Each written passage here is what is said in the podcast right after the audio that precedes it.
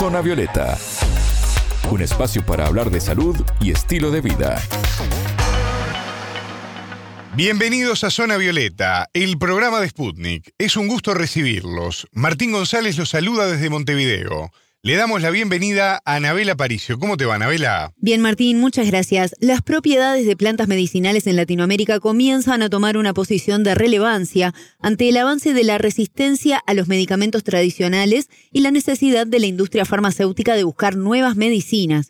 Una investigadora colombiana trabaja en el tema y hoy nos cuenta más detalles al respecto. Zona Violeta, los rostros de la noticia.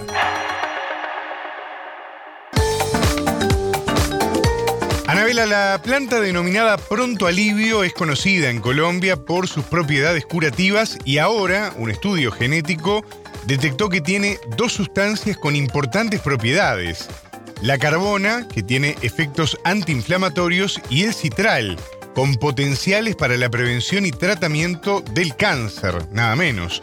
Contanos más sobre este tema, Anabela. La colombiana Gisela Paz, doctora en Ciencias Agrarias de la Universidad Nacional de Colombia, comenzó a trabajar en el estudio de plantas medicinales para conocer en profundidad cómo pueden comenzar a utilizarse en la medicina tradicional. Ella nos contó cómo fue este proceso de investigación.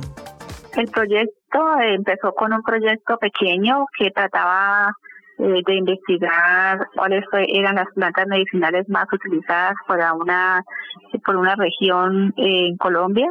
Es una comunidad indígena en la zona del Cauca, en la región del Cauca. Entonces, eh, nos pues el resultado de investigación dio que una de las 10 plantas más utilizadas era esta planta que se llama pronto alivio.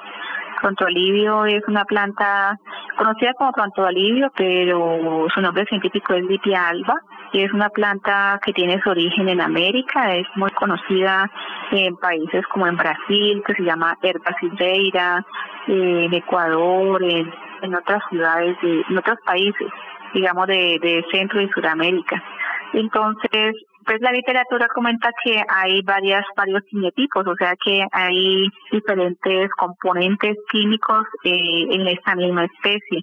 Y pues eh, resulta que pues en Colombia encontramos dos quimiotipos, que uno es eh, citral carbona, que es digamos el quimiotipo más abundante, y el otro quimiotipo es carbona, el primero es carbona limoneno, perdón, el otro el otro quimiotipo es citral que es una combinación de dos componentes que es geraniel y mineral, con una propiedad ya que se ha investigado en la literatura y se sabe que es anticancerígena. Entonces, pues digamos que nosotros hicimos varios estudios, o estudios morfológicos, estudios químicos, estudios de diversidad genética, eh, de plantas en diferentes lugares de Colombia y de Ecuador y de Costa Rica. Anabela, ¿cómo es la planta Pronto Alivio y dónde se encuentra? Se cultiva en el Pacífico colombiano, es un arbusto aromático y la especialista colombiana nos brindó más detalles al respecto. La planta es un arbusto, puede llegar a los 2 o 3 metros de altura, pues produce si si tiene un buen buen suelo pues puede crecer puede crecer muy fácilmente las semillas lo único es que las semillas son muy, digamos que la mayoría de las semillas son estériles, digamos no lo puede sembrar fácilmente por semillas, por lo tanto se acostumbra a sembrarlas por estacas y pues eso hace que, que da, la posibilidad de que se puedan transportar pues eh, de un lugar pues a otro solamente por estacas, ¿no? No por semillas pero la forma de crecimiento pues es realmente pues relativamente fácil porque se siembran las estacas y pues pueden crecer digamos en, cual, en cualquier jardín, en, cualquier sitio donde se pueda sembrar, eh, no necesita mucho espacio para sembrarlas.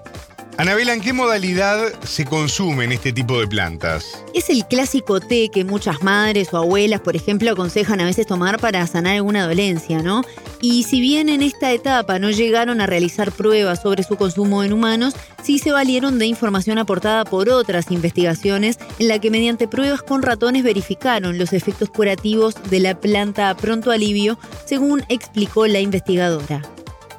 Son plantas utilizadas tradicionalmente para, para muchas afecciones, ¿no? Para afecciones respiratorias, en el caso de la de la del tipo carbono limoneno, todo lo que tiene la, tenga que ver con las enfermedades respiratorias, muy utilizada el litia alba y normalmente se preparan infusión, las hojas se preparan en infusión y se están, lo que tradicionalmente lo hacen es que están tomando tres veces al día un vaso, es lo que lo que las comunidades pues hacen, ¿no? Lo que quisiéramos hacer ahora es avanzar en, otros estudios para mirar, si, por ejemplo, el grado de citotoxicidad que puede existir.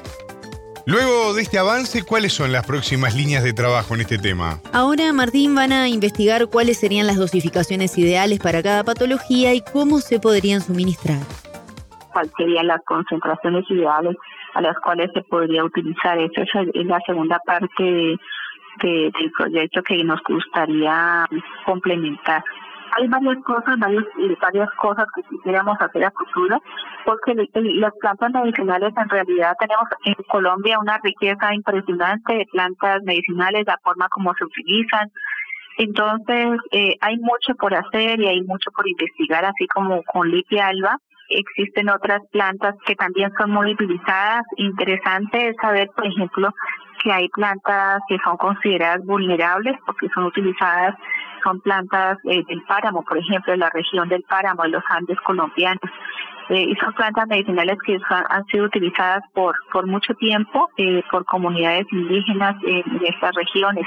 Entonces, la idea es poder conocer más esas plantas, poder estudiarlas, pues antes de que, de que con el cambio del medio ambiente y todos estos factores pues, ambientales eh, se pueda llegar pues a, a efectos que no se quiere llegar, como la pérdida de la diversidad genética o la pérdida al final de las especies. La resistencia a los antimicrobianos es uno de los grandes problemas actuales de la salud pública. Ya hemos hablado de este tema en alguna otra oportunidad. Y esta investigación que nos traes hoy también muestra cómo la industria farmacéutica tiene que empezar a mirar otras opciones, ¿no? Sin dudas, Martín, para entender mejor qué es la resistencia antimicrobiana, esto ocurre cuando los microorganismos, tales como las bacterias, los hongos, los virus o parásitos que afectan a nuestro cuerpo, se modifican al verse expuestos a los antimicrobianos, que son los antibióticos u otros medicamentos que tomamos o consumimos para combatirlos. ¿Qué ocurre aquí? Esto deriva en la ineficacia de los medicamentos y la necesidad a veces incluso de aumentar las dosis para tratar una afección o de ir apelando cada vez a fármacos más fuertes.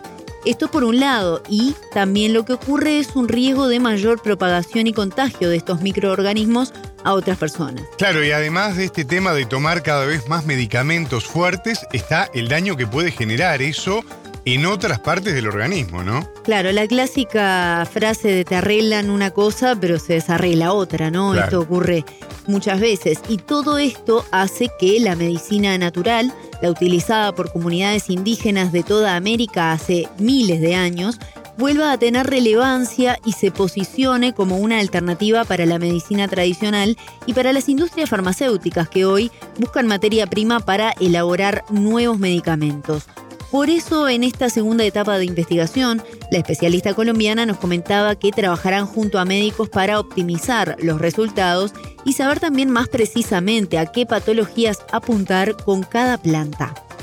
La segunda fase del proyecto está planteando utilizar mm, otras plantas medicinales, además de pronto alivio o de alba, para hacer, eh, digamos, estudios también fitoquímicos, extraer los componentes y determinar estos estudios biológicos para ver cuáles son las propiedades que tienen estas plantas en, en otros tejidos, cuál es el grado de, de citotoxicidad que se puede presentar, pero más importante aún es a poder establecer, digamos, una proyectos de biocomercio en el sentido de que, que se puedan producir, digamos, eh, las plantas eh, que puedan ser vendidas o exportadas o vendidas a nivel nacional, empezando por allí, ¿no? Para el consumo, la manera de, de, infusiones o dependiendo de la especie de planta en forma de cataplasma, un poco para establecer proyectos productivos con, con las personas eh, que más lo necesitan. El proyecto está incluyendo hacer un perfil epidemiológico de la, de la región de, de Jambaló, donde se va a trabajar este proyecto para poder determinar cuáles serían las plantas pues, que más eh, se requieren y estar acompañado también de la de de, pues de médicos que nos que también nos apoyen, ¿no? Que sería un equipo eh, pues multidisciplinario para poder trabajar en, en ese en ese objetivo común. Anabela, cada año en las Américas unas 480 mil personas presentan tuberculosis multiresistente y la farmacoresistencia empieza a dificultar también la lucha contra el VIH y la malaria. Esto según información de la Organización Panamericana de la Salud. Esto de alguna manera nos dimensiona la realidad que vos venías mencionando sobre la resistencia antimicrobiana. Sin dudas, Martín. Y como está ocurriendo con muchos otros ámbitos de la vida cotidiana, en el que se resalta la necesidad de volver a lo natural, de reducir los consumos de químicos, plásticos y otros elementos para disminuir la contaminación, la medicina no está ajena a esta tendencia. Realmente eh, esa es como la idea y pues porque sabemos además de que eh, la, se está generando también eh, resistencia de las bacterias a muchos fármacos, entonces siempre se requiere como la búsqueda de, de nuevos compuestos químicos para para la pues para el tratamiento de diferentes de diferentes enfermedades, ¿no? Y entonces esto se convierte pues en un objetivo importante para la investigación. Escuchábamos a la colombiana Gisela Paz, doctora en Ciencias Agrarias de la Universidad Nacional de Colombia. Ella nos brindó detalles sobre su investigación de plantas medicinales para el tratamiento de diferentes enfermedades. Muchas gracias, Anabela. Fue un placer, hasta la próxima. Zona Violeta, desde Montevideo,